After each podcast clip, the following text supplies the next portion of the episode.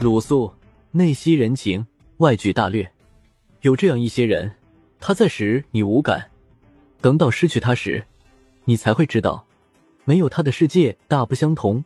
看看鲁肃死后东吴的各种瞎操作，孙权一定会认同这句话。由于演义的影响，鲁肃一直被后世人忽视乃至误解。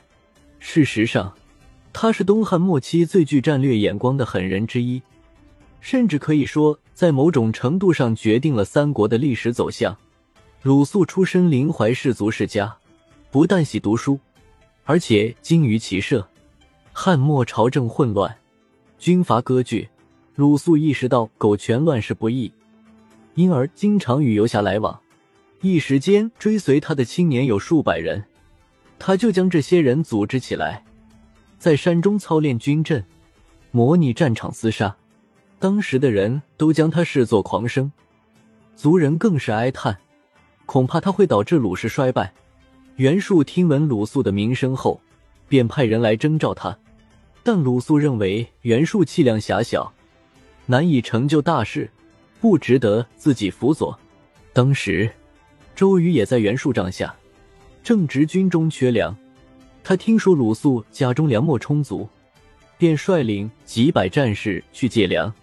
既然是借粮，备好礼物登门拜访就行了，干嘛要带兵去呢？因为周瑜对鲁肃的大名早有听闻，知道他门下多借耳，如果自己一人登门借粮，只怕对方不会就范。未曾料到，鲁肃不但没有拒绝，反而指着两个高大的粮盾告诉周瑜，每屯驻粮3000斛，兵丁们可自取一屯。这令周瑜大为惊异，将其视为其人。其实鲁肃不但深通韬略，而且更懂人情。当年大旱，江淮颗粒无收，街头常有饿殍，军中粮食同样难以为继。周瑜此次摆出这么大的阵仗来借粮，必定是志在必得，鲁肃不借也得借。他是个狠人，但不是个蠢人，与其和一支披坚执锐的劲旅对抗，不如顺水推舟做个人情。孰能想到，他就此与周瑜这个英杰成了密友。鲁肃认为淮泗一带是兵家必争之地，在群雄并争的时代难以安居，而江东沃野千里，民富兵强，是一片乐土，既能避开危险，又能待时而动。他将这一想法告诉了那些追随自己的健儿，他们一致响应，都愿意举家与他同行。鲁肃对这支300多人的队伍做了行军部署，细弱的在前，老人和孩子在中间，他轻率强壮者为一队殿后。袁术听说鲁肃率领一支人马离开，立刻派骑兵追击。鲁肃发现追兵后，便让前面的队伍继续前行，他则率领殿后的队伍停下列阵，命令战士勒住马拉满弓，对追上来的领兵头目说：如今天下大乱，有功得不到奖励，不追赶我们，你们也不会被追究责任，为何苦苦相逼呢？他亲自扛起一个大盾牌，将其放到几百步远的地方，引弓连发数箭，每一箭都将盾牌射穿。追兵头目觉得鲁肃的话有理，且仅凭自己的人手也治不住他，便放他们走了。从这件事上，我们颇可看出鲁肃的老道。大部分人做事都会考虑利害关系，他先陈明利害，再亮明实力。对领兵头目来说，既然无利可言，就犯不着拼命，何不放人走呢？所以一切都是按照鲁肃的计划发展的。就这样，鲁肃到了江东，再次见到老朋友周瑜。孙策遇害后，孙权接管了江东基业，成了新的掌门人。周瑜立刻将鲁肃引荐给孙权。当时宾客非常多，鲁肃在席上并没有发言，在孙权接待结束后，他也一同告辞了。不过孙权很快就单独召见了他。孙权对鲁肃说：现在天下大势犹如大厦将倾，四方扰乱，我继承了父亲和兄长创立的基业，期望像齐桓公、晋文公辅佐周天子那样，建立不世之功。先生，您有什么好的建议吗？听了这话，鲁肃就笑了。他反问孙权：过去汉高祖刘邦也想辅佐义帝王，为何没有成功呢？孙权说：是因为项羽害死了义帝。鲁肃说：如今的曹操掌控朝廷时，远胜于项羽掌控义帝。将军，您怎么可能实现齐桓公、晋文公的理想呢？孙权请鲁肃明言。鲁肃说：以我的私人见解，大汉王朝的权威已不可能恢复，短期内也不可能除掉曹操，只有占据江东，才能更好地观察天下形势。如今北方已陷入混乱之中，您可借这个机会荡平皇族的势力，同时夺取刘表的荆州，控制长江以南的土地，然后打出帝王的旗号，夺取天下，建立与汉高祖一样的事业。孙权摇了摇头说：我只想尽一方力量辅佐汉室，你所说的恐怕非我能及。鲁肃在诸侯并争、势力各据一方、江东何去何从尚不明朗的情况下，就为孙权指明了今后的发展方向，不得不说其才大如海。只是这时候的孙权虽然是江东之主，但内心是犹疑不定的。他的哥哥孙策活着的时候，用武力压制住了吴郡、会稽郡、丹阳郡、豫章郡、庐陵郡、庐江郡等江东六郡的氏族集团。这些氏族在当地拥有强大的影响力，并未彻底向孙氏的军事集团俯首，而是一直处于观望状态。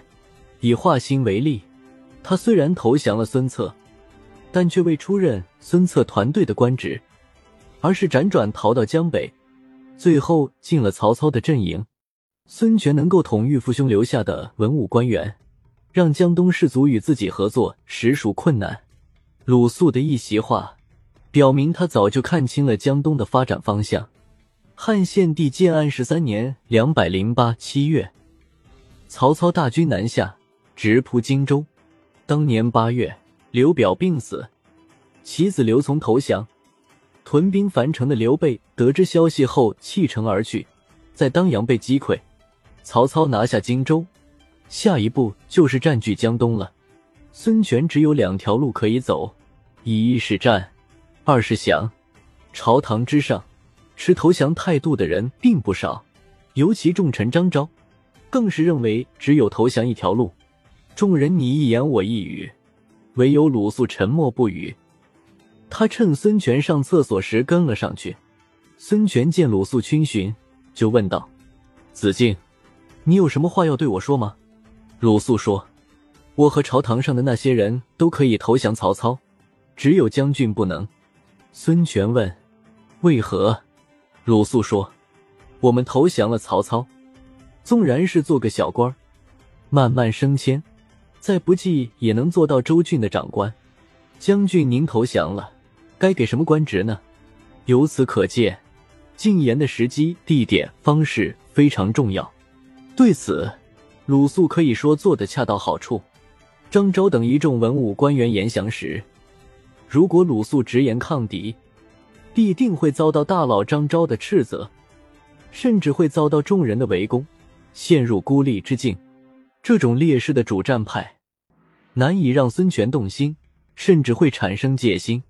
厕所是个私密的地方，会让人暂时放松下来，而且有一定的保密性。如果孙权内心有抗敌但又不想让群臣知道的想法，在这里表达出来最为妥帖。在投降这个问题上，鲁肃首先说的仍然是厉害。曹操收复江南，必定会重用江南士族，那些投降者照样会做官，只是换了个主子而已。孙权本就是主子，他该去哪儿呢？这是打动孙权并最终坚定其意志的关键。另外，鲁肃已经想好了联合刘备抗击曹操的战略。为什么一定要是刘备呢？除了军事上相互依赖外，刘备的皇叔身份在这里起了很大的作用。因为曹操征讨孙权打的是朝廷的旗号，孙权名义上还是汉朝的陶鲁将军、会稽太守。若反抗，就是地方不服从朝廷，属于叛逆。有了刘备的皇叔身份，无疑会提高孙权的政治影响力，使他能以讨伐汉贼的名义与曹操对抗。待孙权坚定了自己的想法后，鲁肃立刻渡江，寻求与刘备的联合。在长坂坡，鲁肃找到了刘备。此时的刘备损兵折将，对前途也缺乏清晰的认识。在他的奋斗之路上，每一次失败都是寻求依附新的势力。当鲁肃问他何去何从时，刘备的回答是：投奔老朋友苍梧太守吴惧。鲁肃直言吴惧是个庸人，不值得投奔，并拿出了孙刘联合的方案。接下来那场影响历史走向的大战已不必细说，鲁肃和周瑜、诸葛亮一起奠定了三分天下的基础。在孙刘联盟中，鲁肃扮演了非常重要的角色，他深谙人情，在孙刘之间充当着润滑剂。